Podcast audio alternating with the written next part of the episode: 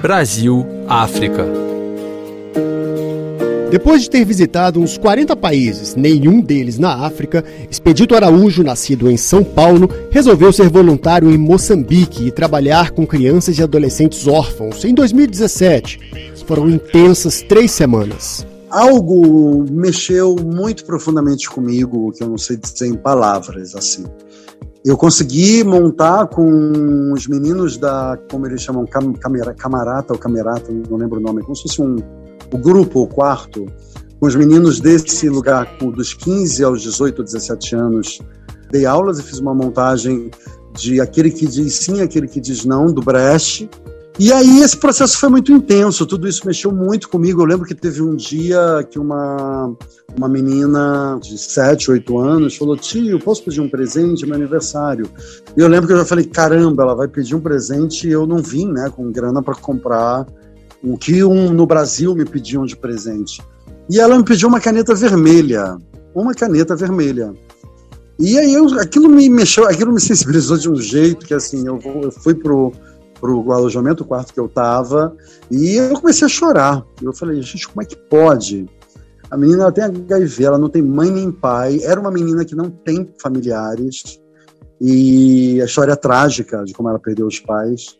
E o, o, desejo dela era uma caneta vermelha. Na verdade, eu comprei um estojo né, de, de canetas e canetas, canetinhas, como a gente chama no Brasil, para pintar. E isso fez a felicidade dela de um tamanho que era uma felicidade também que eu não conhecia nas pessoas com quem eu convivia no Brasil e no mundo. Foi aos 10 anos de idade que ele decidiu que queria ser ator. Na época, ele estudava em uma escola no Rio de Janeiro, onde os alunos eram incentivados a ir ao teatro. Começou a carreira artística na adolescência. Deu vida a personagens nos palcos e na TV.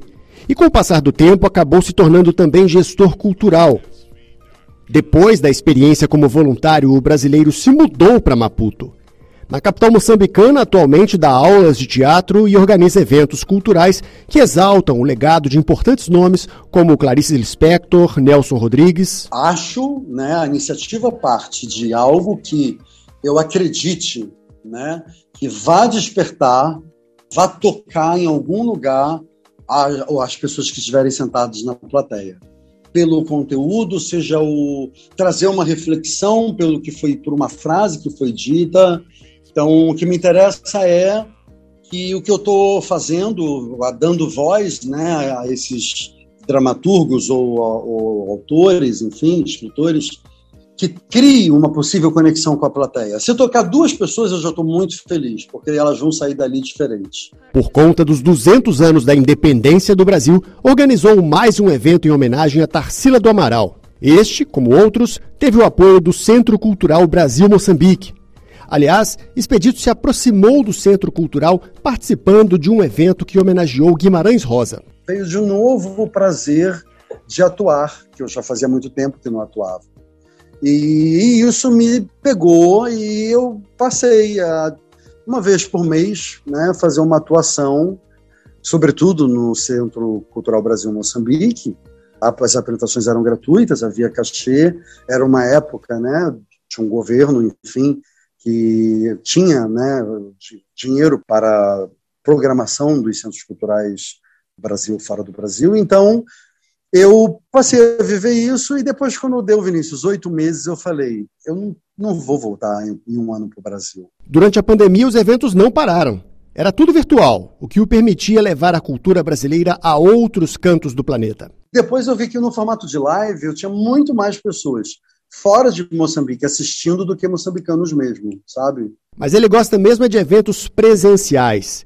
Em junho, estará em São Paulo para a apresentação gratuita de uma peça dos escritores Mia Couto, moçambicano, e Agualusa, angolano. Mas será só uma visita. No momento, o ator quer seguir com o trabalho em Moçambique, que ele encara como missão, e não pensa em voltar por enquanto a morar no Brasil, onde deixou emprego, um estilo de vida bem diferente do que leva hoje em dia.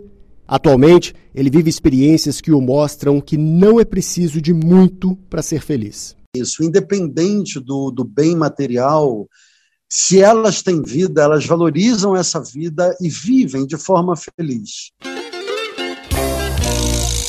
Da África do Sul, Vinícius Assis para a Rádio França Internacional.